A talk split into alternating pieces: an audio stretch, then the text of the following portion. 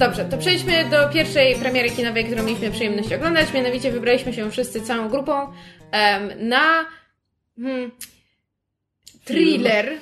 Nie, bo, bo, bo były przebąkiwania, Horror. że to jest horror. Nie, To to, jest horror. To jest, mm, to jest thriller. To jest horror. Mm, nie.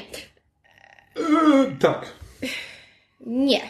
Jest, Tak. Nie, jest bardzo duża różnica formalna między tym, czym jest horror, a tym, czym jest thriller. Dokładnie. A Get Out ewidentnie stosuje zabiegi formalne horrorów. Dokładnie. Nie, bo jest, Całe sceny po prostu. Cała konstrukcja to jest bardzo klasyczny horror. I to, na czym się w ogóle opiera założenie, założenie filmu, jest bardzo horrorowym założeniem. Dobrze, ale gatunek thrillera od horroru różni tylko i wyłącznie jedna rzecz. Nie. Tak. Nie, to jest Tak. bardzo głupia definicja, z To, którą to ja jest się nie głupia zgadzam. definicja, ja też ale się z nią nie zgadzam. no, inaczej, ja bym, ja bym pierwszych... Znaczy, O czym mówimy? Mysz twierdzi, że różnica między thrillerem i horrorem jest taka, że horror ma elementy nadprzyrodzone, a thriller nie. Tak. Ja się z tym nie zgadzam, bo to jest bardzo, bardzo spłycona definicja, która jakby w, jakby nie ma, nie ma, nie, nie pokrywa się moim zdaniem z rzeczywistością. I jeśli według tej definicji Get Out jest thrillerem, to ta definicja jest błędna. Znaczy, ja bym nawet bez W każdym tej razie mówimy nie o uznała Get Out za horror. W każdym razie mówimy o filmie Get Out, czyli Uciekaj i e, nie wracając do tematu, do jakiego gatunku to należy, bo wtedy wyjdzie nam jakby osobny odcinek. Porozmawiajmy o samym filmie. E, Punkt wyjścia do fabuły jest taki, że poznajemy naszego bohatera, Christophera, który jest em, fotografem, gdy szykuje się do wyjazdu za miasto ze swoją dziewczyną, ponieważ jego biała dziewczyna chce go przedstawić swoim białym rodzicom, e, a Christopher jest czarny. I co więcej, jak się dowiaduje w jednej z pierwszych scen, jego dziewczyna nie powiedziała o tym jego rodzicom. Swoim rodzicom. Tak. właśnie, właśnie wymyśliłem inny film. Mamo, tato, muszę wam coś powiedzieć o waszym synu. E, tak. E, więc e, całe napięcie w pierwszym akcie, czy może nawet w pierwszej połowie filmu, bierze się z tego, że Christopher obawia się tej wizyty, obawia się e, reakcji ludzi, którzy jest świecie przekonany, że nawet jeśli będą chcieli dobrze, To wyjdzie to, jak zwykle. to będzie to strasznie niezręczne i, i, i, i wyjdą jakieś mniej lub bardziej brzydkie rzeczy. E, I okazuje się, że ma rację. I, I początkowo film to jest po prostu właśnie taka jazda na tym, że, że to jest strasznie niekomfortowa sytuacja dla Christophera, który znajduje się w kompletnie nie swoim otoczeniu, otoczony przez e, zamożnych białych ludzi. Bo tam się okazuje jeszcze, że rodzice robią imprezę i wszyscy ich znajomi z, nie wiem, Country Clubu. Tak. Tak, po prostu Christopher jest bombardowany e, takim drobnym rasizmem, który jakby ludzi, którzy są przekonani, że absolutnie nie są rasistowscy i jakby rasa dla nich nie stanowi żadnego e, żadnej żadnego problemu, czy w ogóle nie zauważają, e, a mimo wszystko a mimo wszystko po prostu dochodzi do sytuacji, w których jakby ewidentnie no, Tak, po, widać nawet podkreślanie, że się głosowało na Obamy dwa razy i gdyby mo można było, to by się głosowało po raz trzeci. Subtelne. Tak, a, a jedyne, jedyne e, czarne osoby poza Christopherem to jest e, służba. E, więc jest e, mnóstwo niezręcznie. Tak, i nawet jakby ojciec, e, ojciec tej dziewczyny Christophera jakby podkreśla, że no on wie jak to wygląda, że no jedyne czarne osoby tutaj to jest służba, no ale że tak, tak wyszło. E, tak. Plus do tego e, no, pojawiają się elementy niepokojące na innym poziomie, e, gdzie jakby zapowiedź, w ogóle zapowiedź to, to jest jeszcze scena na drodze, gdzie, gdzie dochodzi do kolizji. Potem, potem pojawiają się zachowania, które e, osoby otaczające Christophera zachowują się w sposób na tyle dziwny, że, że już sam bohater zaczyna sobie zadawać pytania, czy to, czy, czy to wciąż jest tylko jego odbiór tego, jak się biali wobec niego zachowują, czy jednak dzieje się tutaj coś więcej. E, No a ponieważ film jest z gatunku, jak już ustaliliśmy, e, takiego, w którym dzieje się coś więcej, więc tylko teraz widz czeka, aż, aż wyjdzie, aż wyjdzie, co właściwie się dzieje. I nie wiem, czy my chcemy mówić, co właściwie się dzieje, Znaczy, hmm, Bo wy- wyszliście na film kompletnie nie wiedząc o co chodzi, Tak, prawda? znaczy, e, im mniej się wie o tym filmie, tym lepiej. Tak, bo ja, ja wiedziałem, ale z drugiej strony ja wiedziałem więcej i teraz nie wiem. Znaczy właśnie, biorąc pod uwagę reakcje naszych, e, że tak powiem, współwidzek, to znaczy Oci i Megu, które chyba w, w równym stopniu co, co ja i Kamil nie wiedziały na co idą i wyszły mimo wszystko nieco bardziej sceptycznie nastawione niż nasza trójka Znaczy, do tego tak, filmu. jest pewna rzecz, którą jakby warto wiedzieć, znaczy, że Znaczy- to nie jest klasyczny horror. No właśnie dlatego ja bym się wystrzegała tego określania tego jako stricte horror. Nie, nie, bo to jest horror, tylko że o podłożu, o podłożu socjologicznym i jakby i taki jakby problemów społecznych. E, Znaczy, Ale jednocześnie jest to horror, który. większość horrorów dotyczy tego typu rzeczy, tylko, Tak, tylko że pokazują wiele- to bardziej... no tak, tylko że wielu horrorach to jest po prostu Metaforycznie, jakby po, taki, taka bardzo. Mm, bardzo płytka wąska- warstwa tak, metaforyczna. No dokładnie, tak. a to jest jakby osadzone w tym bardzo, bardzo głęboko i jakby kontekst społeczny, bez jakby, bez świadomości kontekstu społecznego, ten film może być e, wręcz kompletnie niezrozumiały dla Tak, niektórych. a jednocześnie, jeśli już użyjemy wobec niego słowa horror, to to nie jest straszny horror. To znaczy, on, on jest straszny na poziomie prezentowanej sytuacji i właśnie tego rysu społecznego, natomiast y, nie operuje, praktycznie nie ma jumpscarów. Są On- dwa to albo jest, trzy. To jest bardziej horror taki jak e, Cabin in the Woods było horrorem niż... e, ale też bez pójścia tak bardzo tak, w stronę pastiszu i parodii. Chociaż Ale finał jest elementy. bardzo przesadzony, Tak, umówmy Znaczy, się. pastiszu, pastiszu nie, nie parodii, tak. ale pastiszu tak, bo jakby on bardzo świadomie wykorzystuje właśnie zabiegi horrorowe, które jakby nie są po to, żeby się pośmiać, ale po to, żeby właśnie podkreślić, e, podkreślić jakby tą grozę sytuacji, znaczy nawet grozę, po prostu to napięcie, które właśnie istnieje, które jest związane z relacjami rasowymi, jakby tylko, po, że jakby podkreśla napięcie w taki sposób, w jaki horrory podkreślają napięcie. A przy okazji jest świetnie zagrany. Tak, Tak, z innej beczki. Żebyśmy się mogli zgodzić co do czegoś. tak. E, Nie, czy po prostu... Ja, No. hmm, ja się zgadzam z tym, że on korzysta jak najbardziej z, z, że tak powiem, z formuły horroru i, i, i w sumie określiłabym horrorem, gdyby nie to, że mam wrażenie, że jeżeli ludzie pójdą na niego z nastawieniem horror, to mogą wyjść zawiedzeni, tak jak właśnie Megu i Ocia, że po prostu trzeba powiedzieć horror, ale. Podoba mi się. Tak, to jest film kategorii horror, ale. Kurczę, tak. bo- Mówi, mówiłaś o sceptycyzmie y, naszych współtowarzyszek przy wyjściu z seansu. Wydaje mi się, że wszyscy całą pięcioosobową grupą byliśmy zgodni, że film jest świetny tak do trzech czwartych i tylko nasze wątpliwości dotyczyły tego, co dzieje się później. To też, a z drugiej strony mam wrażenie, że dziewczyny n- nie wiedziały nic e, konkretnego, natomiast naczytały się sporo na temat tego, że to jest genialny film i jest w ogóle wybitny. Co chyba też e, przesądziło. To znaczy, my, my z Kamilem też e, słyszeliśmy takie opinie, ale szliśmy trochę z nastawieniem, że prawdopodobnie mają rację. To znaczy, ja jakby spodziewałam się jak najlepszych rzeczy po, po tym filmie, też ze względu na to, że słuchałam paru wywiadów z e, scenarzystą i reżyserem, czyli Jordanem Pilem i jakby słyszałam i widziałam, że dla niego to był, to był prawdziwy passion project i że, że wiedział, co robi, że większość decyzji, które jest podjętych w filmie jest, jest jakby świadomie, czyli właśnie ten finał, który bardzo odstaje od, od pozostałych trzech czwartych filmu i jest Nagrywamy niedaleko szpitala, gdyby ktoś się zastanawiał. e, jest nadal w konwencji horrorowej, ale trochę, trochę innego horroru, to fakt, że to było zrobione świadomie, jakby dla mnie był. Znaczy, wiedza, że to było zrobione świ- świadomie, była bardzo istotna. Znaczy, tak, znaczy ja im, e, jakby na początku trochę tak nie, nie, nie bardzo wiedziałem, co myśleć o tym finale. E, po czym tak myśląc o, myśląc o nim jakby już po wyjściu z kina, tak się zastanawiam, czy jakby to nie jest trochę tak, że jakby te pierwsze właśnie dwie trzecie to jest to napięcie właśnie budowane na tych relacjach rasowych i tutaj e, jakby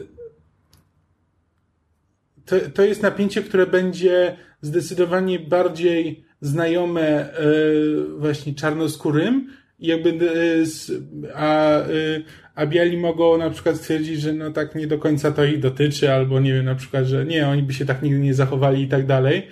Natomiast finał jest trochę tak zrobiony, że właśnie, e, że właśnie może być, może być niepokojący dla, e, e, dla białej widowni. I tak dosyć, dosyć świadomie. Znaczy, nie wiem, bo słuchając właśnie podcastów, wywiadów, w którym Chris Hardwick rozmawiał z Jordanem Peelem, to Hardwick mówił, że oni byli na e, seansie w Get Out, gdzie była praktycznie cała biała widownia, która wiwatowała w finale, kiedy em, Tak. biali dostają nauczkę. Na, Tak, nazwijmy tak, to w taki tak, sposób. Właśnie, ale właśnie sposób. o to chodzi. To jest jakby coś, co można do tego podejść dwojako, z czego mam wrażenie, że obie skrajności są dosyć, są dosyć niepokojące, ale właśnie, ale to ma jakby zrobić wrażenie właśnie na tej, e, na tej białej części e, e, publiczności. I tak, i tak dosyć, dosyć świadomie. I to jakie wrażenie, no to, to, już, to już tam zostaje, jakby to już kwestia e, wrażliwości osobniczej, ale mimo wszystko mam takie, mam takie poczucie. Znaczy już nie wchodzę, musiałbym bardzo mocno wchodzić w spoilery, ale... To może zaraz zrobimy krótki segment spoilerowy, bo jednak wydaje mi się, że nie da się tego filmu dobrze omówić bez wchodzenia w szczegóły. No dobrze, przerwa. Okej, zaczynamy segment spoilerowy. To możemy go zacząć od wyjaśnienia, o co właściwie chodzi w filmie, bo mamy słuchaczy, którzy nie pójdą na film, a i tak będą chcieli posłuchać. E, spisek białych! To musiał być spisek białych! W filmie, w filmie chodzi o to, że e, rodzice dziewczyny Christophera e, porywają e, czarnych mężczyzn, by Nie tylko mężczyzn. nie tylko mężczyzn, by przeszczepiać e, mózgi swoich starzejących się białych znajomych w młode, sprawne, czarne ciała. E, I spo, spotkało to już e, kilka ofiar. Christopher ma być ich kolejną ofiarą. Jego dziewczyna zresztą świadomie bierze w tym wszystkim udział i jest taką łowczynią, która, która pozyskuje, e, która roz, rozkochuje w sobie kolejne ofiary i sprowadza je na wieś, gdzie, gdzie przepadają. Jednocześnie jest w tym jeszcze, żeby, żeby było bardziej przerażająco, to zostajemy poinformowani, że to nie jest całkowita transplantacja mózgu i jakaś cząstka świadomości ofiary tam zostaje i jest jakby pasażerem we własnym ciele. E, A ponieważ, a ponieważ czarna służba, o której wspominaliśmy wcześniej, to tak naprawdę e, Babcia- przeszczepione mózgi babci i dziadka dziewczyny Christophera w, w młodych czarnych ciałach, więc mamy okazję to zaobserwować parę razy, kiedy na przykład e, czarna pokojówka płacze i jednocześnie się uśmiecha, bo kto inny płacze, a kto inny się uśmiecha. Jest to, znaczy, tak jak Krzysiek wspomniał, że jest to fenomenalnie zagrany film, to jest chyba moja ulubiona scena, bo jest po prostu kręcona praktycznie, e, w, znaczy w niesamowitym zbliżeniu i popis aktorski, jaki, jaki w tym momencie następuje właśnie pomiędzy tym, e, tym usłyszeniem, co powiedział Christopher, załzawieniem oczu, a potem przejściem w ten śmiech i to no, no, no, no, które jest w kółko powtarzane, jest po prostu perełka, no. Paro, parominutowa perełka.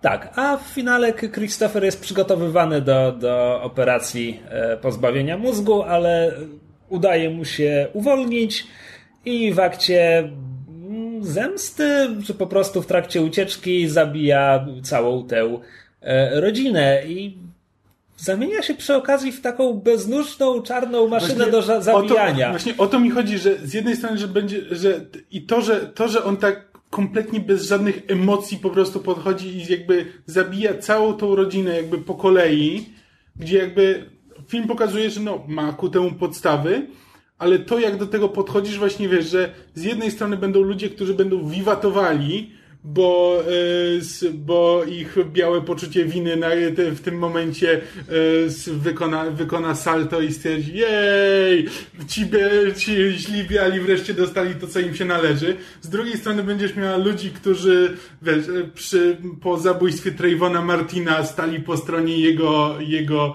jego zabójcy i będą na przykład uważali, że no, no patrzcie, no to jest, to, to jest właśnie ten czarny, który e, jest gotów nas wymordować e, ten, i, będą, i będą się czuli niepokojąco. I to jakby jak do tego podchodzisz jest jakby kwestią też tego, w jaki sposób, w jaki sposób na to patrzysz. To jest jakby tak po prostu zrobione tylko po to, żebyś tak właściwie mógł zobaczyć, jak właściwie podszedłeś do tej sceny, jak ją, jak ją widziałeś i jak to o tobie świadczy. Znaczy, z jednej strony rozumiem, co chcesz powiedzieć, ale z drugiej strony właśnie zbudowałeś kino, zapełniłeś widownię chochołami i kazałeś im się Tak. kłócić i inaczej reagować na film. Nie no, ja tylko mówię, że, na, że no bo nie, no mysz mówi, że no są, że byli ludzie, że z, na tym, którzy wiwatowali. E, z, jakby jestem gotów sobie wyobrazić, Do, że... Dowód anegdotyczny z drugiej rełki. No tak, nie no, no, ale jestem też w stanie sobie wyobrazić, że są ludzie, którzy podczas tej sceny się czują bardzo głęboko, głęboko zaniepokojeni. Jakby, spe, jakby nie, nie bez powodu. I też no to w jaki sposób, w jaki sposób to odbierzesz, jakby w jakiś tam sposób o tobie świadczy. No to już, wiesz, to już y, jak, to, to jest kwestia y, interpretacji, do, do dyskusji. Wiwatowałem, kiedy Django zabijał e, człowieka z batem w Django. E, Nie wiwatowałem tutaj, kiedy Chris mordował rodzinę. Jak to o mnie świadczy? Nie wiem, ja ci nie powiem, nie jestem psychologiem, ale po prostu mówię, że, ma, że no, jest w tym jakiś, to, to w jaki sposób patrzysz na właśnie na kwestie jakby relacji rasowych i po której stronie stoisz, jakby zupełnie inaczej będziesz odbierał tę scenę. Czy ja na innych coś- rzeczach się skupiał. Bo mnie. Bo zgadzam się, że ciekawym zagadnieniem jest to, jak każdy indywidualnie odbiera ten film, zwłaszcza właśnie jego finał. Bo jakby te, też mi się wydało. Wydaje mi się to ciekawym zagraniem, że Chris się zamienia w taką zupełnie nieczułą, niemalże robotyczną maszynę do zabijania. Bardzo um, istotna w tym momencie wydaje mi się scena, kiedy, e, kiedy matka rodziny go atakuje, tam nie pamiętam, nożem do listów czy coś i on, on nadstawia rękę, żeby, żeby ona mu tę rękę przebiła, żeby jakby nie mogła mu zrobić większej krzywdy. I on w ogóle nie reaguje, tak jakby to w ogóle nie zabolało, jakby był Terminatorem. Nadal nie wiem, co o tej scenie myśleć i jak, jak ona się wpasowuje w jakby w większy, Znaczy, w, szerszy to, kontekst Ale sceny. właśnie to zagranie, to jest zagranie, które zazwyczaj jest wpisywane w e, roli tego zabójcy w horrorach. Znaczy tak, no to jest Właśnie- ten morderca, który zawsze Tak. idzie i nieważne, mamy, co mu tu zrobić. mamy to odwrócenie, że te, w tym momencie ta ofiara stosuje wszystkie te środki, które normalnie są przypisywane e, z e, zabójcy w, No tak, w no morderstwo przy pomocy jeleniego poroża to też mogę sobie wyobrazić, że jakiś morderca w tak. slasherze by zrobił. Dokładnie. Ale- Jakby, i, to, I to jest właśnie, że to, to, jest takie, że masz, możesz popatrzeć na to z dwóch stron i jakby za każdy, i każdy będzie miał rację. I właśnie, i to nie może być zrobione przypadkowo, no, ale z jakiegoś powodu, z jakiegoś powodu to zostało w ten sposób nakręcone. Ale wbrew pozorom, moim zdaniem najważniejsza jest inna scena, która jest praktycznie na sam koniec filmu. To znaczy, okej, umówmy się, to, że oni są biali, to jest nieważne. No, porywali, po, po, porywali ludzi, yy, pr- przeprowadzali na nich operacje, esencjonalnie robili z nich niewolników. Fuj, nie pochwalamy. Z drugiej strony mamy bohatera, który owszem w ramach, nie wiem, zemsty, próby ucieczki, źle pojętej sprawiedliwości zabija tych zabójców. Znaczy to jest próba ucieczki, bo to nie jest tak, że on specjalnie nadkłada drogi, żeby ich wszystkich pozabijać. To są wszystko ludzie stojący mu na drodze i aktywnie próbujący go powstrzymać. Tak, ale jakby to, jak to zostało nakręcone, No tak. czyli właśnie te schematy, o których mówi Kamil, to, to jest jakby część całości. Natomiast dla mnie istotna jest bardzo e, konkretna scena pod sam koniec, to znaczy, kiedy już bohater uciekł z domu, jest na drodze i jest konfrontacja z jego dziewczyną, która jest jakby o, ostatnim e, elementem tej, tej całej chorej układanki. Prawdopodobnie byłą dziewczyną w tym momencie. W tym momencie już chyba tak. Chociaż z drugiej strony nie zabija jej. Więc coś tam, no jakby ma, ma dłonie na jej szyi, dusi ją i, i się rozmyśla, zostawia ją, żeby umarła sama, się wykrwawia. Natomiast istotny dla mnie jest moment, kiedy słyszymy syrenę. I myślimy sobie, oho, przyjechała policja, aresztują go. I to, co mnie zafascynowało, była myśl, moja myśl pod tytułem, no tak. No i on teraz za swoją zbrodnię odpowie w więzieniu. Owszem, bronił się, owszem, był, był uzasad... znaczy jego działania były powiedzmy uzasadnione, no ale kara musi zostać odbyta. Po czym film robi woltę, dlatego że okazuje się, że to był ten jego kolega e, z, z ochrony ten Lotniska. lotniska, tak, z TSA, który po niego przyjechał i nasz bohater, znaczy film nie mówi nam, co będzie dalej, czy on jakby did he get away scot-free, czy będą jakieś konsekwencje tego działania, ale fakt, że, że miałam tę myśl pod tytułem, no tak, no on teraz odpowie za, swoją, za swoje działania, y, dostanie karę, na którą zasłużył, bo jakby tamci już dostali karę, on ją wymierzył, to teraz on musi odbyć karę.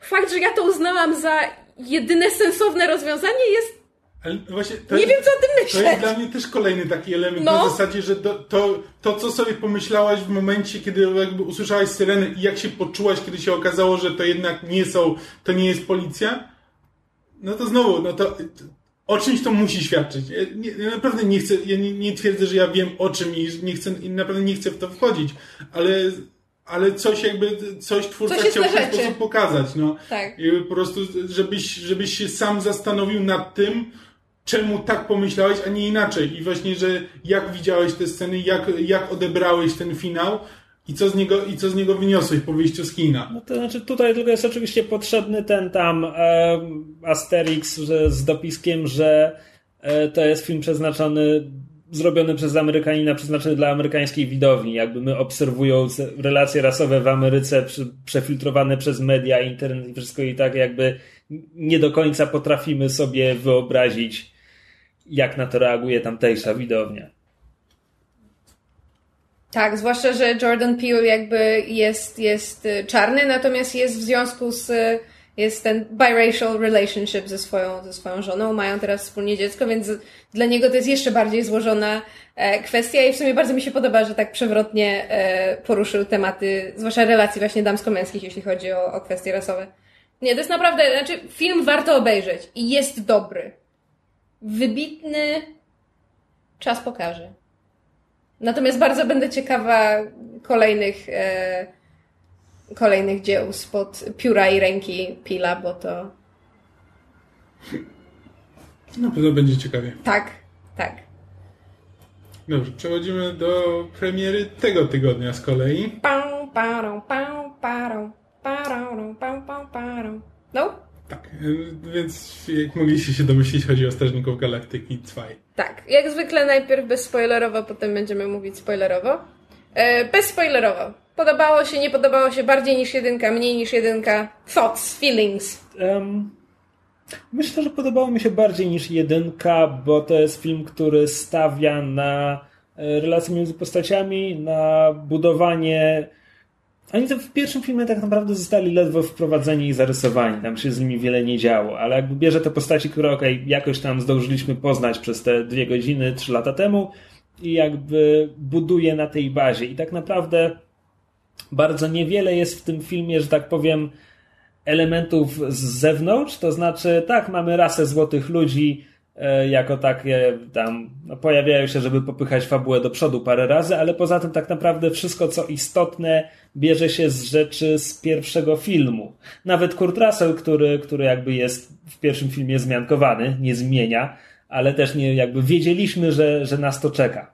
E, czyli to jest e, więc bierzemy wszystko, co było w pierwszym filmie i tak naprawdę nie do, twórcy nie dodali wielu nowych elementów, tylko budowali na tym, co już było. I dzięki temu to był dla mnie dużo ciekawszy film. Tak, i też jakby z, no, nie, ma, nie ma w tym filmie tego McGuffina związanego z y, k- klejnotami, czy jakkolwiek się tam nazywają. Kamieniami z kamieniami, z nieskończoności. kamieniami nieskończoności, dziękuję. E, W związku z czym jakby ten film jest sam w sobie zamkniętą całością, a nie czymś, co polega na tym, co zostało wprowadzone w innych częściach serii.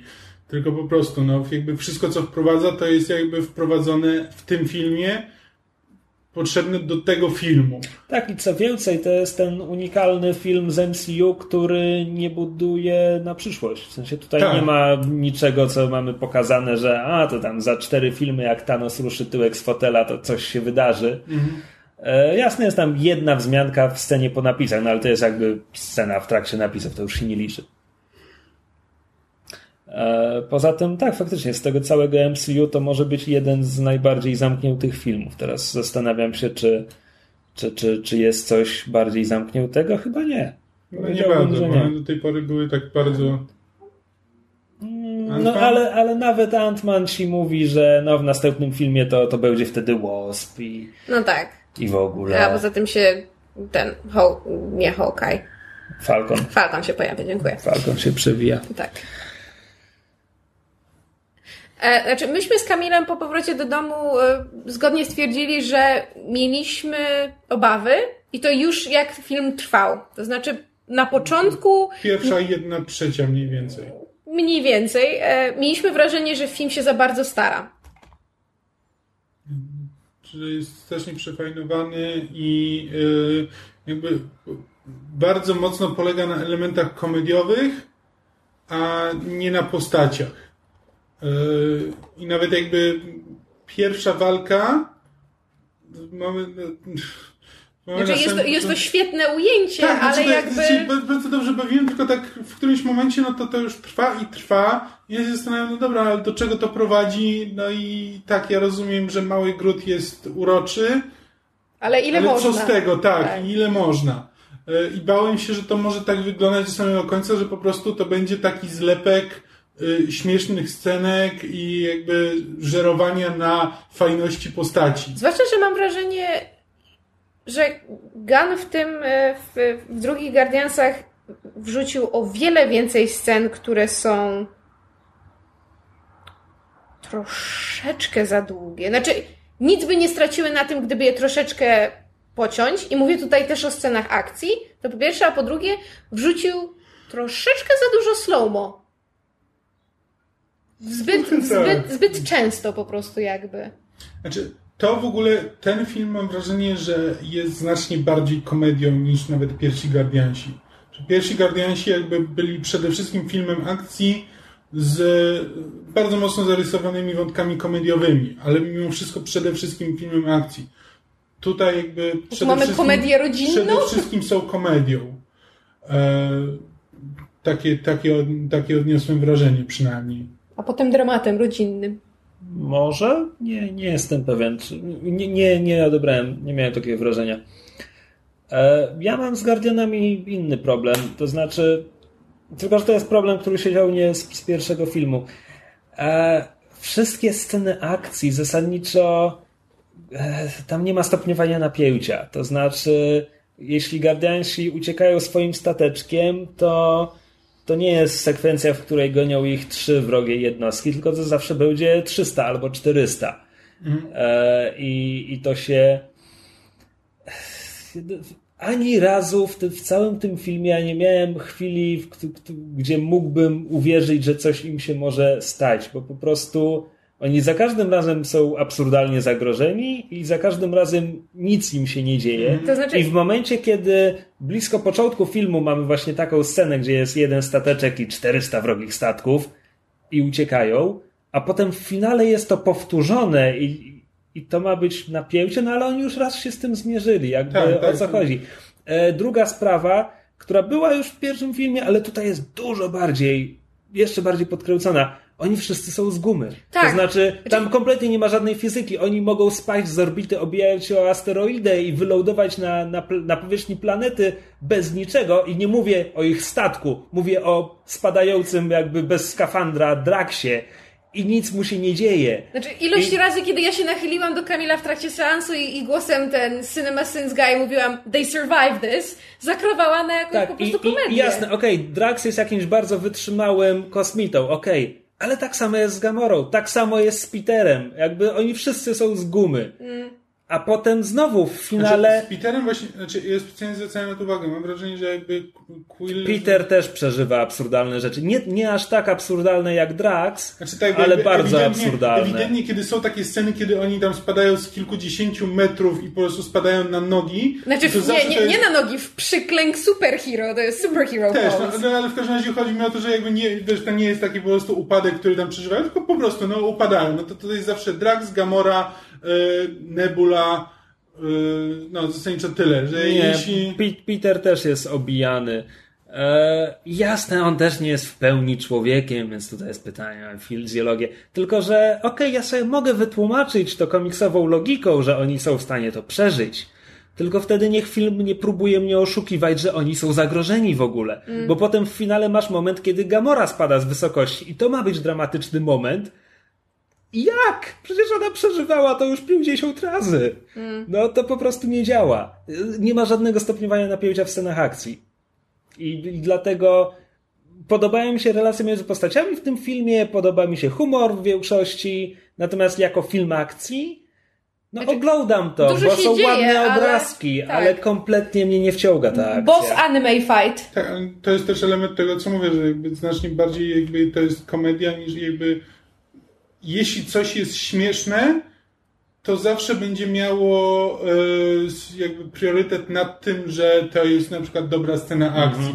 Mhm. Że jakby zawsze będzie dążyło do puenty, puenty komediowej, a nie do jakiegoś katarzis takiego, które wynika normalnie z akcji. Tak, zresztą ja też nie mam, nie mam poczucia, jakie właściwie są e, zdolności czy możliwości tych postaci, bo jakby to jest scena, która była w zwiastunach, ale ja byłem trochę zaskoczony widząc, jak Gamora podnosi absurdalnie ogromne działo przeciwlotnicze, bo nie miałem wcześniej poczucia, że to jest super silna postać.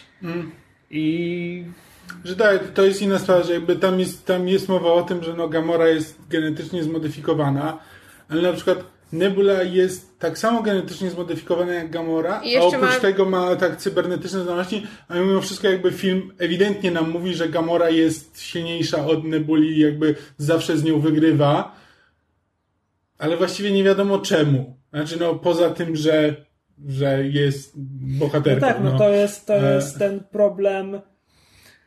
To jest problem superbohaterskich walk, w których dwóch superludzi się okłada pięściami, a potem scenariusz ci mówi, kto wygra, a, a ty pytasz, Tak. ale czemu? Bo scenariusz. I szczególnie właśnie w, w kontekście walki Gamory z Nebulą, to, to, to właśnie widać, gdzie jakby nie mamy pojęcia, no jakby Nebula właśnie ma te cybernetyczne y, wszczepy różne, ale w ogóle nie masz wrażenia, że to jej daje jakąkolwiek przewagę. Tak, a ponieważ choreografia jest taka, że oni tam wszyscy latają na linkach, to też kompletnie nie ma, nie ma poczucia, że któraś z nich ma lepsze umiejętności na Tak. przykład. I po prostu no, walczą i rzucasz monetą, albo po prostu no, musisz zdecydować, co, co w tym momencie ma większy sens scenariuszowo, że która, która z nich powinna to wygrać. Ale też na przykład w takiej podstawowej choreografii walk nie ma różnic, no bo jakby em, mam wrażenie, że to było widać nawet w tym króciutkim fragmencie, co, co wspominaliśmy o trailerze do Defenders, że musi być tam walka w korytarzu. I mam wrażenie, że nawet w tym króciutkim fragmencie w korytarzu widać było, że jakby każdy, każdy z bohaterów ma jakieś tam swoje zdolności, ma jakiś swój styl, który będzie narzucał to, jak walczy. I myślałby kto, że w Guardiansach będzie to samo. No jakby Drax to jest ten duży i silny, Gamora to jest ta zwinna i prawda gibka, Peter to jest ten sprytny, który korzysta jakby z technologii, którą ma pod ręką i z jakiegoś tam planowania. Rocket to jest, prawda, guy od, od ten, znaczy ten, od, od, technolo- od, od technologii, od wykorzystania gadżetów, a Groot jest Grutem. Znaczy, na przykład z Rocketem jest bardzo fajna scena, kiedy jakby widać, kiedy to rzeczywiście jest Rocket, kiedy on po prostu zastawia pułapki i wykorzystuje, e, wykorzystuje technologię do tego, żeby, żeby pokonać, e, pokonać przeciwników. To jest, bardzo, to jest dla mnie bardzo znowu, scena. ta sekwencja jest troszeczkę za długa. Można by ją spokojnie poprzecinać i nadal by była fajna. W momencie, w momencie, kiedy kamera się oddala, i także pokazuje ujęcie, gdzie widzimy las i księżyc i co się dzieje na tym tle. Jak dla mnie to powinno, by- to powinno być ostatnie ujęcie tej sceny. A my Tak, potem tak. tam wracamy i jeszcze się w to bawimy i jeszcze. No. Mm. Przy czym jakby mimo tych wszystkich rzeczy, mimo tych wszystkich wad, no, cie, trudno się nie bawić dobrze na tym filmie. Tak, No. ale jakby głównie ze względu na, na jakby pierwszą rzecz, którą wymieniliśmy jako zaletę, czyli na, na bohaterów i na relacje między nimi, jakby na warstwę e, emocjonalną, bo to filmowi Tak. wychodzi. Tu jakby nie mam, znaczy mogłabym się czepiać jakichś drobiazgów, natomiast em, inwestycja emocjonalna się zwraca.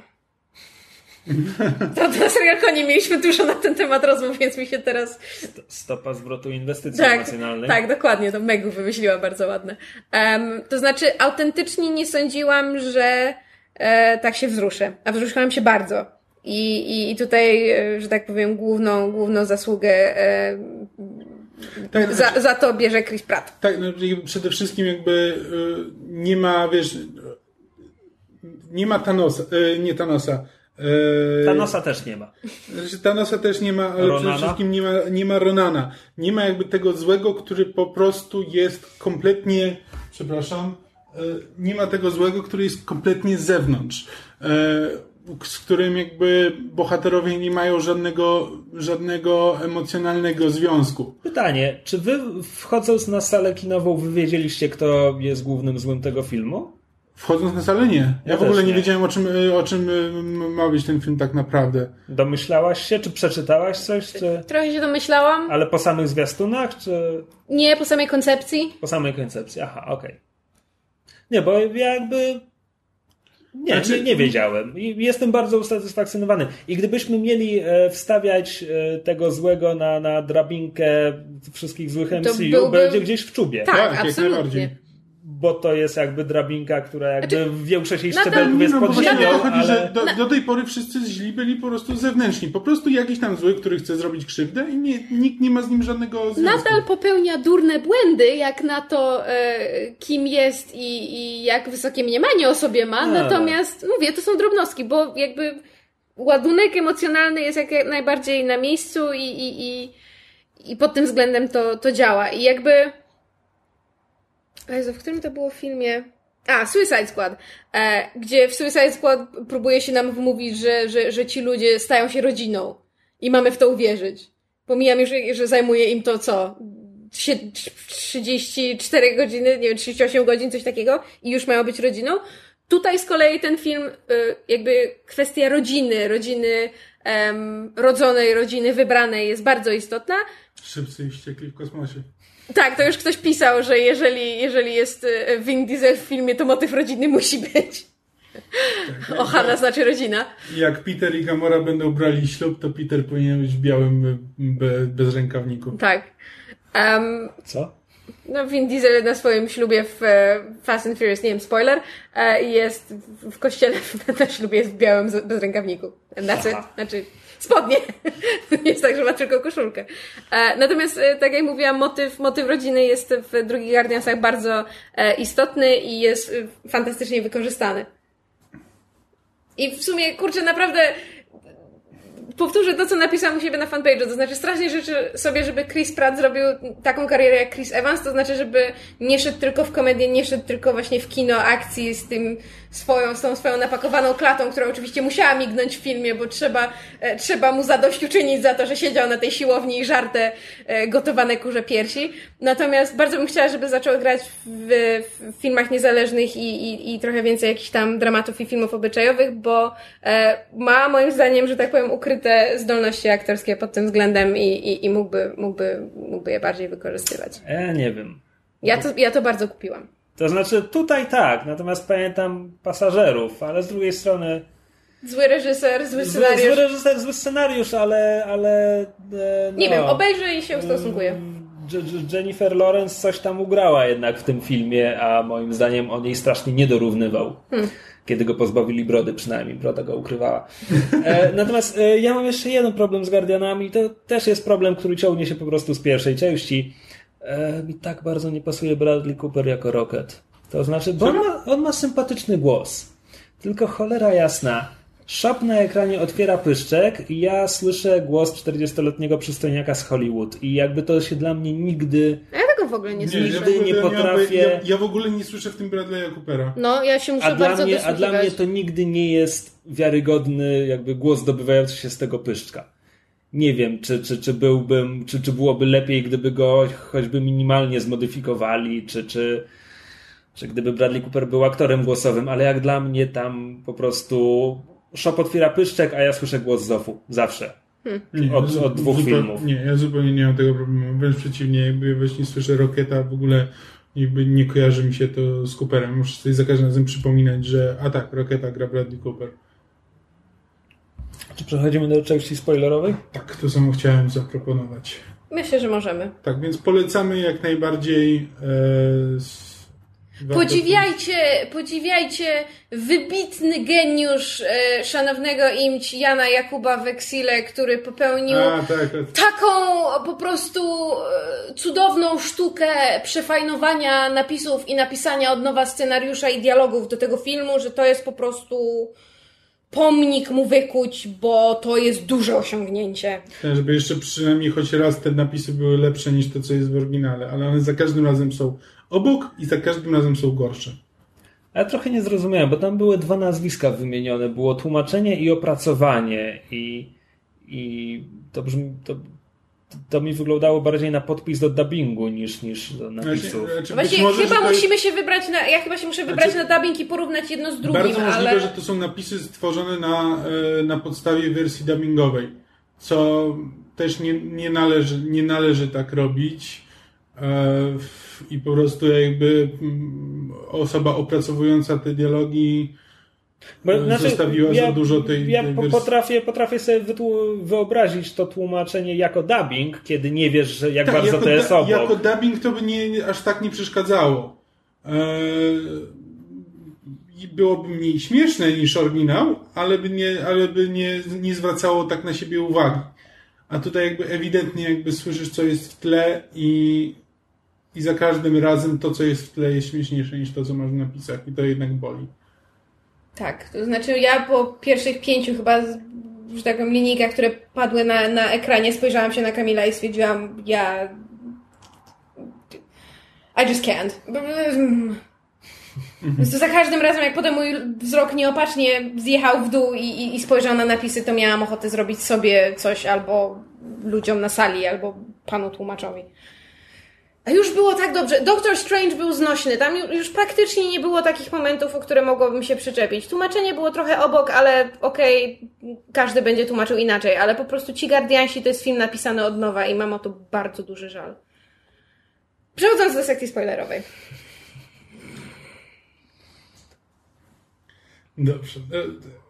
Więc właśnie, e, pierwsza scena. Pierwsza scena dla tych, którzy nie widzieli, nie, nie, nie widzieli filmu, nie chcą oglądać filmu, a i tak nas słuchają. To na początku mamy, znaczy w ogóle świetny, świetny pomysł, e, że bohaterowie przygotowują się do walki z jakąś e, międzywymiarową bestią. Która żyga tęczą. Tak, która jak się okazuje żyga tęczą, e, ale przez całą, ponieważ to jest sekwencja początkowa, to jakby na początku lecą napisy i tańczy mały gród. A wszystko, co się dzieje, to jest w tle na nieostrości. Ja miałam skojarzenia z-. Z intro Deadpoola. W sensie? No bo Deadpool ma coś takiego, że masz, masz scenę początkową, potem masz jakby ją, ona się zawiesza w czasie i potem Napisy są, kamera kiedy na ci... stop klatce ten samochód się przewraca Tak, i ta kamera leci przez te różne, pod różnymi Znaczy, kątami. ja, przez... ja nie miałem takiego skojarzenia, ale też wiesz, pomysł, żeby na pierwszym planie ktoś coś robił, a w tle była walka, to nie jest tak, że Gun to wymyślił, Nie, się oczywiście. pojawia w bardzo wielu komediach akcji. A, Natomiast czekaj, znowu, zmierzałeś do, do, do czegoś?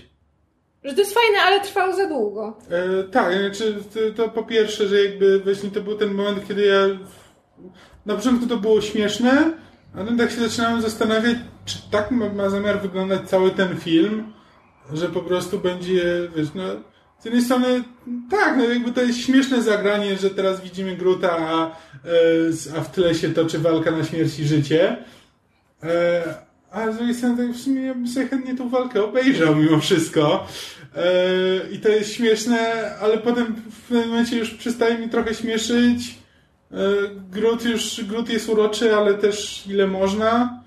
I okej, no może przejdźmy już do filmu. Ale tak samo ta, ta sekwencja cała komediowa, gdzie Yondu i, i, i Rocket wysyłają, wysyłają Gruta, żeby przyniósł im jakąś ważną rzecz i on raz za razem wraca z nie tą rzeczą. Za dużo tego było. To można by skrócić. E, Jeszcze, a, bo ta, ta sekwencja początkowa no, też, też jakby nawiązuje do tego, co było w pierwszym filmie, gdzie mieliśmy e, Quilla tańczącego na nowej planecie. Tylko, że tam to było, to była sekwencja, która mimo wszystko w jakiś tam sposób e, była związana z fabułą. No i jakby patrzyliśmy, jak on e, idzie do tego miejsca, w którym ma znaleźć tą. to, to jakby była sekwencja, która Wprowadzała nam w pewnym sensie bohatera, znaczy, przedstawiała wprowadzała, nam, jego... wprowadzała nam bohatera i poza tym jakby pokazywała tą jego drogę do, do znalezienia em, pierwszego McGuffina tego filmu. E, No i jakby i spoko, no bo i tak trzeba, trzeba to było zrobić, więc równie dobrze można to zrobić e, w zabawny sposób, jakby w, w ramach sekwencji początkowej. Spoko. Natomiast ta sekwencja początkowa z tańczącym grutem nic nam nie wprowadza, szczególnie, że zaraz potem przechodzimy jakby do walki, do końcówki walki z tą bestią i tak. Więc jakby to jest tylko takie, to jest tylko wstęp, który gdyby trwał połowę tego, to, to by nie miało żadnego znaczenia. Ale widzisz, to była, to była sekwencja, która odwołuje się nie tylko do sekwencji otwierającej Guardiansów, ale również do sceny po napisach, czy ze środka napisów z pierwszych Guardiansów, bo masz jeszcze ujęcie, kiedy tam Drax wpada w kadr i wtedy Groot zamiera, bo tak było w tamtej scenie. Tak, to, to, to, to mnie, tego nie zrozumiałem, to, to, to mnie wcale nie śmieszyło. Nie, na przykład ta scena też jest głupia z takiego prostego względu, że ona, ta, ta walka trwa ileś, prawda, czy, kiedy, kiedy, kiedy Groot tańczy, oni tam atakują te, to międzywymiarowe monstrum i potem jakby piosenka się kończy, przechodzimy już do właściwej walki i oni w tym momencie dopiero stwierdzają, no to oczywiste, że on ma za grubą skórę i w ten sposób nie wygramy. Where was that five minutes ago? No jakby... No ale to już ustaliliśmy wcześniej, mówiąc o tym filmie, że tu zawsze humor ma przeważyć Tak, nad logiką tak, czy no. czymś. Czy czymś. Czy czymś. No, ale w każdym razie, to przejdźmy może do, do, do, do tego, co było dobrze, czyli te właśnie wszystkie wątki e, rodzinne, daddy issues. Jak wam się podobał David Hasselhoff? Hasselhoff był fantastyczny. Świetnie, świetnie wpleciony. Tak. Em, to znaczy, może... To jest dokładnie ta ilość Hasselho- Hasselhoffa, robię w filmach. Zawartość Hasselhoffa w, w ten Guardiansach. Idealna. E, no i jeszcze mamy Sylwestra Stallone. Sly też się pojawia. E, mamy tutaj odniesienie, to co, co nam Krzysiek uświadomił, bo myśmy nie wiedzieli. To, y, może po kolei, jakby, bo jeśli są osoby, które nie mają zamiaru oglądać tego filmu, a te, tak nas słuchają, no to film polega na tym, że Kurt, Rus, y, Kurt? Kurt Russell okazuje się y, tatusiem Quilla, A przy okazji planetą. a przy okazji tak... przy wielkim okazji, przedwiecznym. Tak, jest jakby, znaczy Kurt Russell jest emanacją planety. Czy właściwie, nie, nie wiem, emanacja... Planeta też jest emanacją. Nie, no tak, bo to jest po ego. prostu jakaś... Tak, Kurt Russell nazywa się Ego i jest bytem, który potrafi sobie tworzyć różne rzeczy, więc zaczął że od stworzenia planety. Półbogiem. A potem stworzył sobie Kurta Russella, żeby móc zwiedzać e, wszechświat. I go zapładniać. Tak. Tak. E, Jednocześnie jest też inny wątek ze złotymi ludźmi, którzy są nudni i są tylko po to, żeby co jakiś czas bohaterowie mieli problemy, ale potem zatrudniają Ravagers, czyli ekipę Michaela Rookera, Yondu. czyli, czyli Yondu, czyli tego niebieskiego z czerwoną płetwą na głowie, przypominamy, e, żeby, żeby zapolowali na, na gwardzistów Galaktyki, co z kolei sprawia, że Yondu ponownie spotyka się z ekipą, z którą tam miał zaszłości w pierwszym filmie. Znaczy, złoci, złoci ludzie są nudni, ale mają fajną flotę. To znaczy, pomy- pomysł na ich flotę mi się tak strasznie podoba, e, bo jakby to jest, znaczy, to jest fakt, że nikt tego wcześniej nie, nie, nie, nie, nie wykorzystał pomysłu w ten sposób, żeby zrobić właśnie flotę mięsa armatniego, które polega na tym, że piloci grają jakby, grają w grę na konsoli i w ten sposób pilotują swoje stateczki, które jeszcze były To nie jest dźwięki, tak, że nikt na to nie wpadł ale no wcześniej. jakby, ale no, Znaczy, nikt, nikt Orson może- Scott Card na to wpadł. Znaczy, Tak, no ale Nikt jakby- tego nie połączył może z, e, te, te, te, tak ewidentnie z kulturą arcade'ów. Tak, i E, nawet te dźwięki, które tam były, no po prostu Tak, a żeby, a żeby wrócić do Sylwestra Stallona, to jest tak słowo. to ponie, po, ponieważ Yondu jest w tym filmie e, równorzędnym bohaterem, zdecydowanie bardziej niż w Mhm. poprzednim, to dostaje również własny wątek. Okazuje się, że ci Ravagerzy, że to jest jakieś mnóstwo band, które mają własny kodeks piracki. Nie wiemy, czy jest zbiorem wskazówek, czy obowiązuje mocniej. Znaczy nie wiem, wiemy, że obowiązuje mocniej, bo okazuje się, że Yondu i jego banda zostali z tej wspólnoty wyrzuceni. Bo A złamali Syl- kodeks. A Sylvester Stallone, grający kosmitę o imieniu Stakar, e, jest tutaj jakby pierwszym pośród równych i, i to on decydo, decydował o, o banicji Yondu. E, I to jest rola Sylwestra Stallone. No, pojawia się na początku, pojawia się na końcu, pojawia się w scenie między napisami. Tak, ale na przykład, wiesz, bo to, że, że Jondo zostaje... Ja przez długi czas nie wiedziałam, jaki związek ma fakt, że Jondo został wywalony z tych e, Ravagersów, jaki to ma związek z całą resztą. A potem to się tak bardzo ładnie zazębia, to znaczy, bo jakby chodziło o to, że, że e, w ramach e, kodeksu Ravagersów jest to, że oni robią dużo różnych złych rzeczy, natomiast nie, nie przewożą dzieci, jakby nie trudnią się W handlem sensie- dziećmi. No właśnie. Em, a, a, a Yondu jakby tym, ty, tym się trudnił. E, co wiemy chociażby po tym, że jakby, że, że porwał, e, porwał Petera. Bo No, jakby w właśnie- filmie dowiadujemy się, że Ego, czyli ojciec Petera wynajął Yondu, żeby, żeby dostarczył Petera do domu, znaczy w sensie do ojca. On, nie, on go wynajął, żeby mu dostarczał jego dzieci z różnych Nie no, planet. tego się dowiadujemy później. No tak, tak. Ale jakby chodzi, chodzi o to, że, że do momentu, kiedy się, kiedy jakby nie zostaje nam wyjawione, że, że Peter to nie jest jedyne dziecko Ego, to nie jest jedyne dziecko, które Yondu mu dostarczył i powodem, dla którego Yondu nie dostarczył Petera jest fakt, że się domyślił, co się dzieje i, i, i tak naprawdę go chronił, no jakby, och, to było takie piękne. Znaczy to jest jak, hmm, ten, ten wątek tego ojca, którego miałeś pod bokiem przez cały czas, a o którym nie miałeś pojęcia. Jeszcze na koniec ta śmierć. I'm actually gonna cry now. Mi się to tak strasznie podobało. Ojejku. Znaczy, jakby się nad tym zastanowić, to jest to jeszcze o tyle tragiczna śmierć, bo Kamil się ze mnie śmieje, bo ja autentycznie ryczę.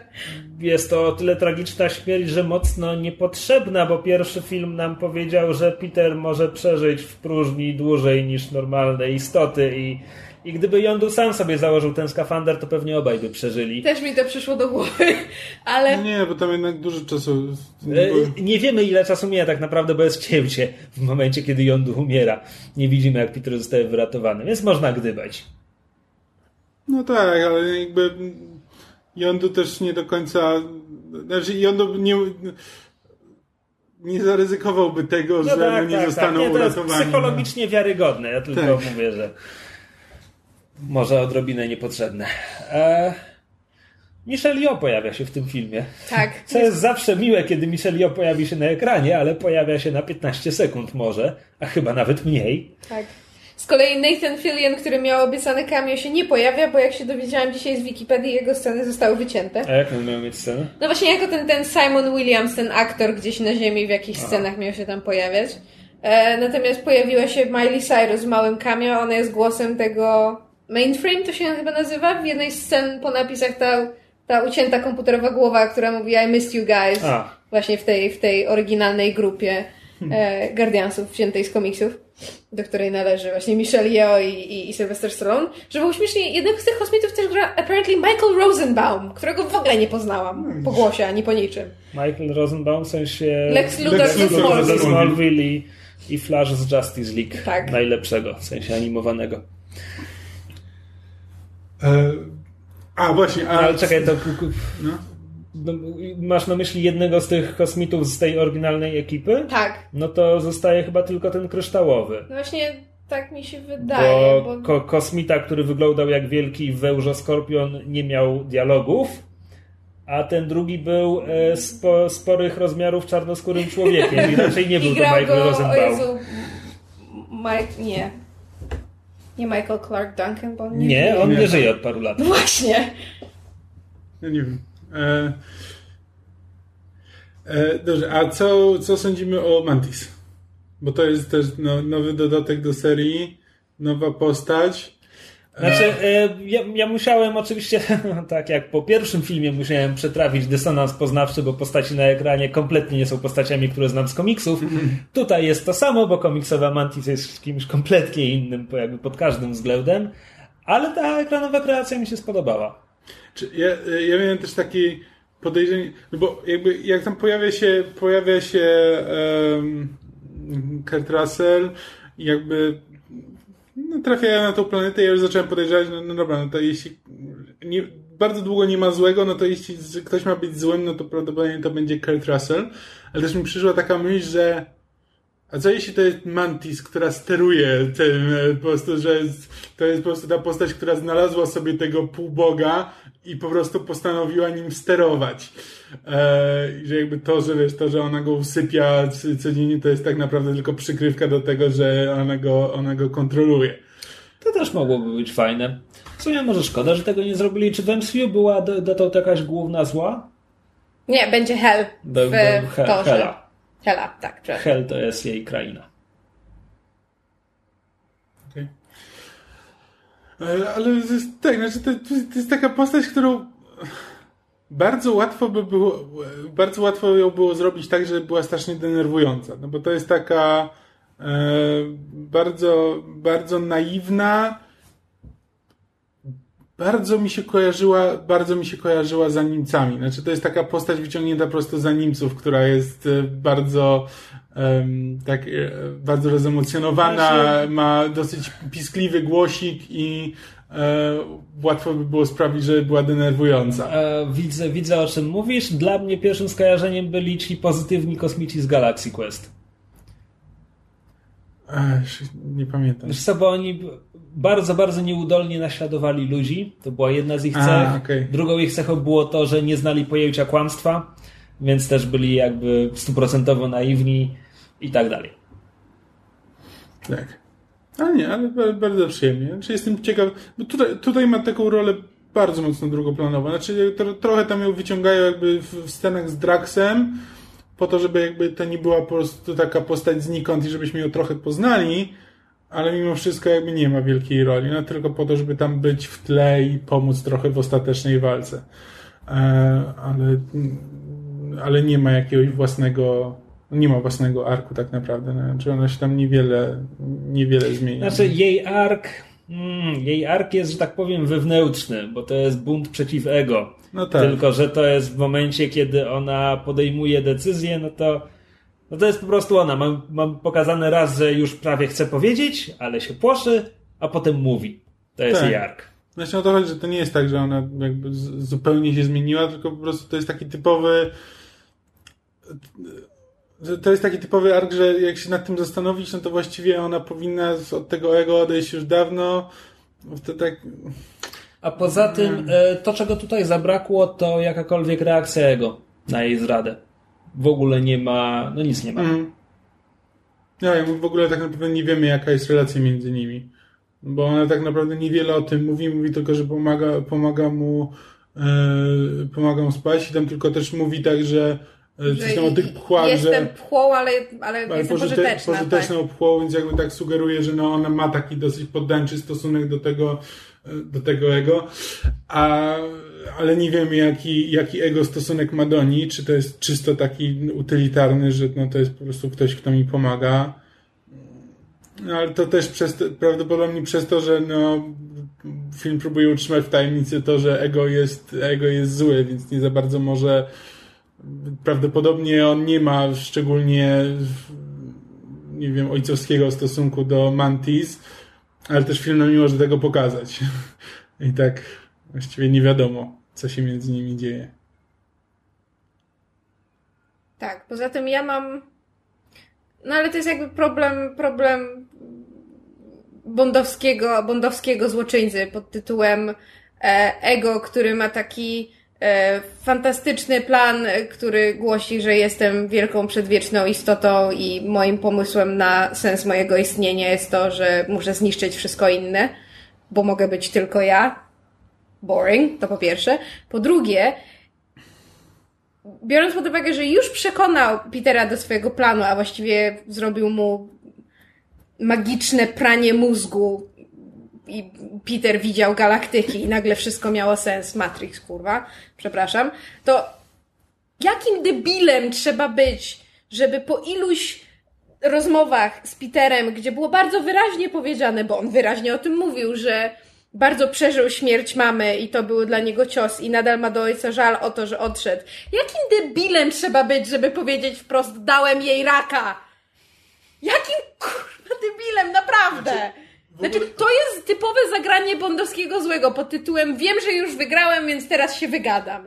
Mówisz o postaci, która nazywa się Ego. Ja rozumiem, ale nadal. Znaczy, to czego mi brakuje na przykład w tym filmie, tak z czysto logicznego punktu widzenia, jakiegoś wytłumaczenia, że na przykład to jest ostatni moment, w którym Ego może, może wykonać ten swój plan, bo tak naprawdę z punktu widzenia Ego więcej sensu by miało poczekać tak 200 lat, bo co to dla niego, aż e, Peter, e, aż Quill zobaczy, jak wszyscy jego przyjaciele umierają wokół niego i zostaje sam i wtedy wykorzystać ten moment, e, ten moment, żeby żeby jakby namówić go do tego planu, bo w tym momencie to jest najgorszy możliwy moment. To jest ten moment, w którym on jest jeszcze młodym chłopakiem, który dopiero poznał ludzi, na których im zależy, a ty mu teraz mówisz, że no, no prędzej czy później oni umrą, więc tak naprawdę możesz ich zabić już teraz. A tak no. naprawdę no. Ego nie powinien mieć żadnego problemu z tym, żeby poczekać tak za 200 lat, kiedy Quill już stanie się bardziej cyniczny i wtedy go... Znaczy tak, rzeczywiście... Ba bardzo, bardzo, bardzo słuszna uwaga, popieram.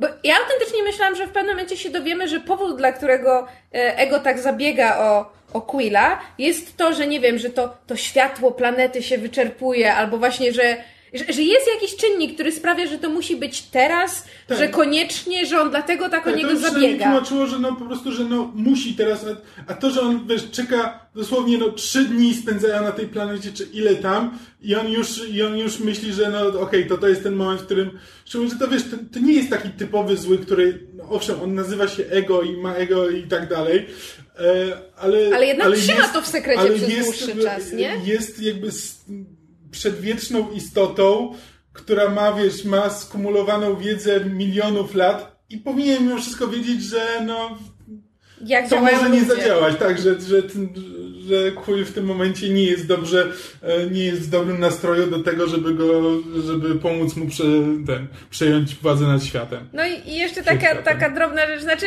mnie to rusza, ale ja jestem strasznie naiwna i łatwa, ale sprowadzenie wszystkiego do ja nie steruję swoją strzałą przy pomocy głowy, ja to robię przy pomocy serca. A tak, tak. Really? Znaczy, tak, szczególnie, że tak naprawdę. Znaczy w ogóle, w momencie, kiedy on mówi, że e, po raz pierwszy mówi, że nie, nie steruje strzałą za pomocą głowy, no to ja już jakby wiem, jaki, jaka tak. jest druga część tego zdania. I, jakby, i, potem to, I potem to wraca właśnie bez żadnego, bez żadnego zaskoczenia tak naprawdę dla kogoś, kto oglądał choć jeden film w życiu, czy jeden film z lat 80. E, no to tak to trochę nie działa. Znaczy, albo trzeba było tego nie wprowadzać, tylko po prostu to jest ten moment, w którym mówi, że ja nie steruję strzałą głową. I Kul- uciąć, tak, tak. i uciąć i kul już powinien się jakby domyśleć i my też moglibyśmy się domyśleć, bo w tym momencie jakby wprowadzanie tego, potem powtarzanie tego i jeszcze takie łopatologiczne tłumaczenie, Znaczy- że ja nie robię tego głową, tylko robię to sercem. To jest, to jest troszeczkę z wina tego? napisów, dlatego że zauważcie, że w filmie, kiedy, kiedy Yondo mówi, że Znaczy tak, on mówi I use my... i go po, i go pożera tak, tak ziemia. przy, przygniata, więc on jakby nie, zdo, nie tego wypowiedzieć, a napisy to dopowiadają. Niepotrzebnie. Znaczy, oczywiście, gdybyśmy chcieli czepiać się szczegółów, Jądu nie kieruje strzału sercem, tylko gwizdem. Gwizdem, ale tak. e, Co nam bardzo dobitnie pokazuje pierwsza z pięciu scen w trakcie napisów, gdzie to jest umiejętność, którą trzeba opanować. Tak. Tymczasem Peter wystarczy, że sobie przypomni ciepłe wspomnienia i dorównuje e, swojemu ojcu, który miał miliony lat na opanowanie Mhm. tego. Chociaż umówmy się, e, wielki Pac-Man, Waka Waka, No, no tak. That was adorable. Em, natomiast jeszcze jest jedna rzecz, która, która mnie trochę nie wiem co myśleć, to znaczy znowu jakby kwestia długości sceny. E,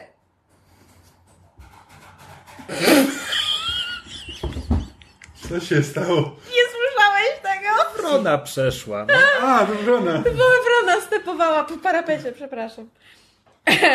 Em, jakby moment, który też jest em, cała właściwie sekwencja, która jest prze, prze, prze, przedłużona za, za, za bardzo i jest troszeczkę overkillem. Właściwie to dosłownie. To jest cała sekwencja, kiedy Rocket i Yondu e, wydostają się z, z jakby z, z więzienia i, i, i z tego statku.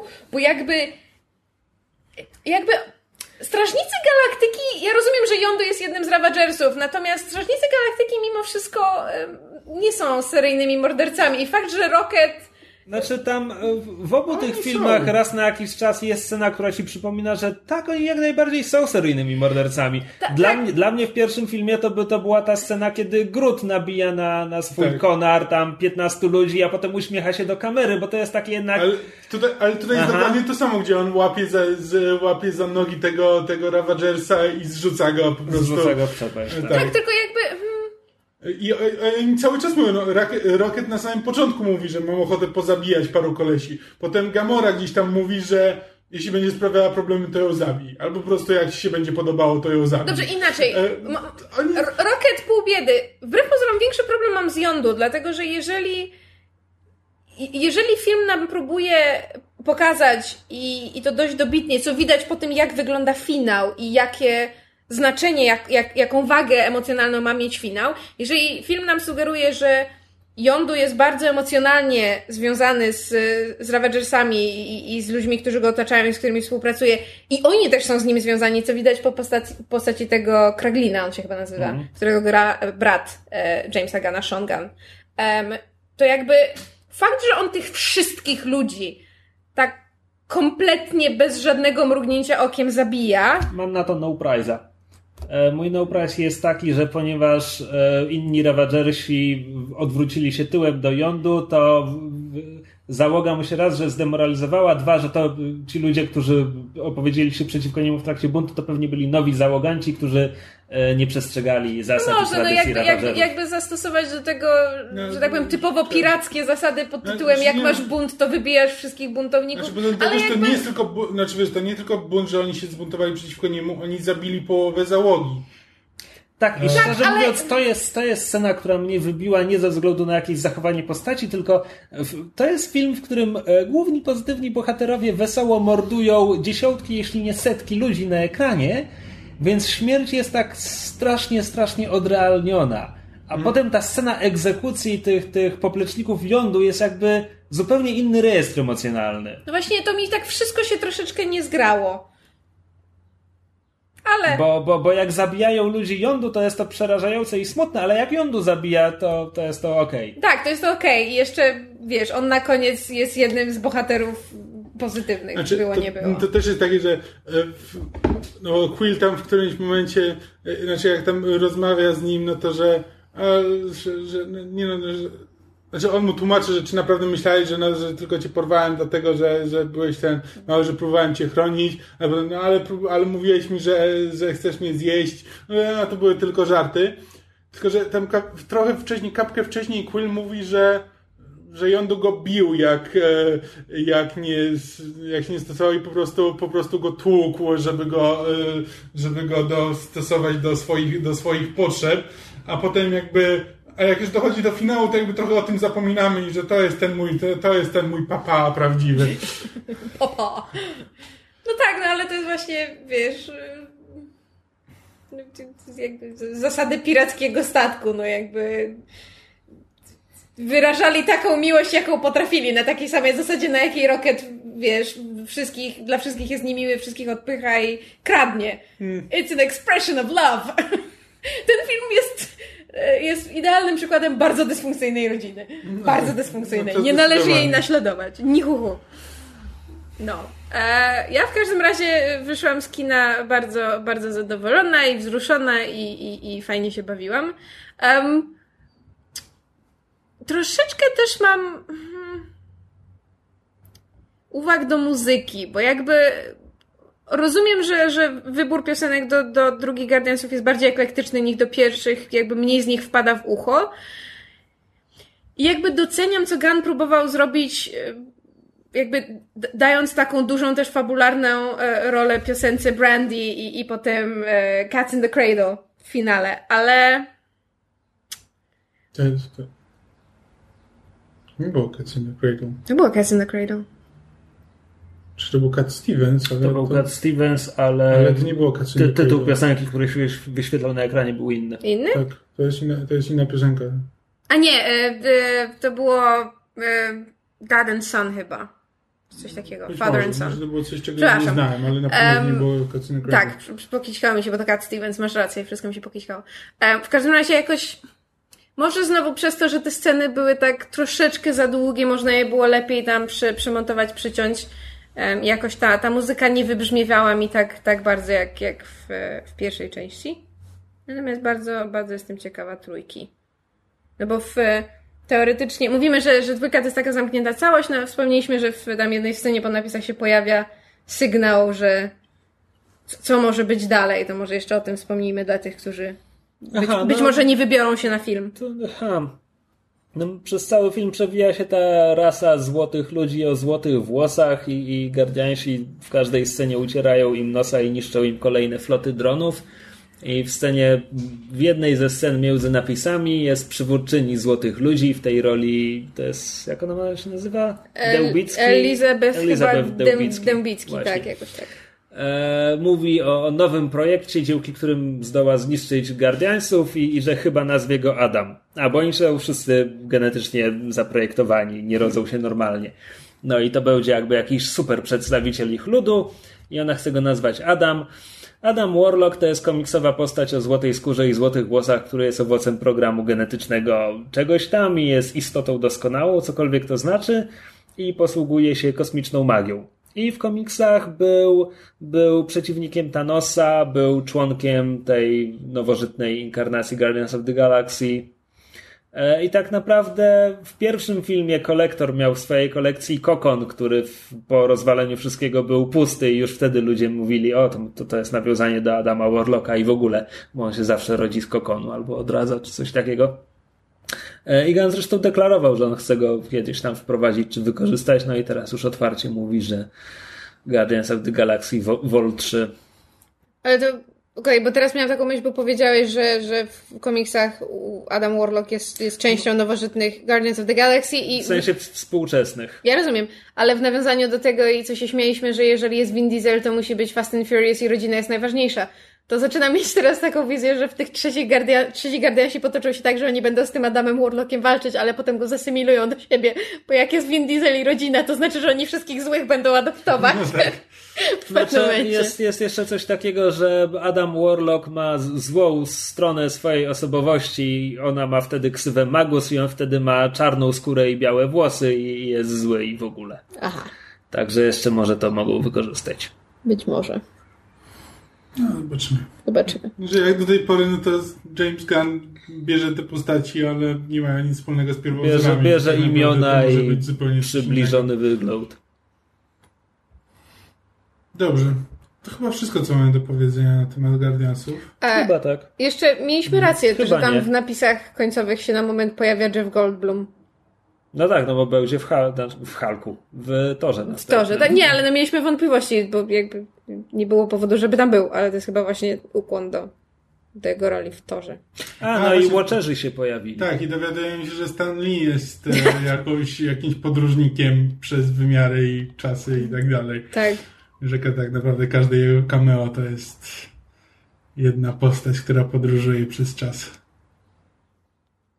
Ale... No okej? Okay? Nie, ale znaczy ja jestem... Może zakończmy na tym cameo Stan, Stanali, bo już... Ja jestem bardzo szczęśliwa i, i, i jedyne czego się boję to, że się wszyscy pożegamy od tej estetyki lat 80 bo jeszcze jak dostaniemy Thor, Thor Ragnarok to już w ogóle. Ale będzie fajnie. Mamy nadzieję. Idźcie do kina. Ja się nie mogę doczekać. Ragnarok wygląda po prostu tak obłędnie. Jak tak, jeszcze widzieliśmy znowu trailer przed tak, seansem. Na dużym ekranie, Boże Święty, ja chcę. No. Looks good. Będzie dobrze, jesteśmy dobrej myśli. No. E, w takim razie zachęcamy Was e, ponownie, żebyście się wybrali na e, Guardiansów i także na Get Out do kina. To tyle od nas w tym tygodniu. Dziękujemy Wam bardzo za uwagę i jak zwykle do usłyszenia w przyszłym tygodniu. Pa pa. Pa pa. Pa pa. pa, pa.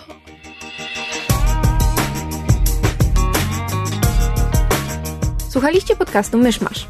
Możecie nas znaleźć na myszmasz.pl lub polubić nasz fanpage na Facebooku.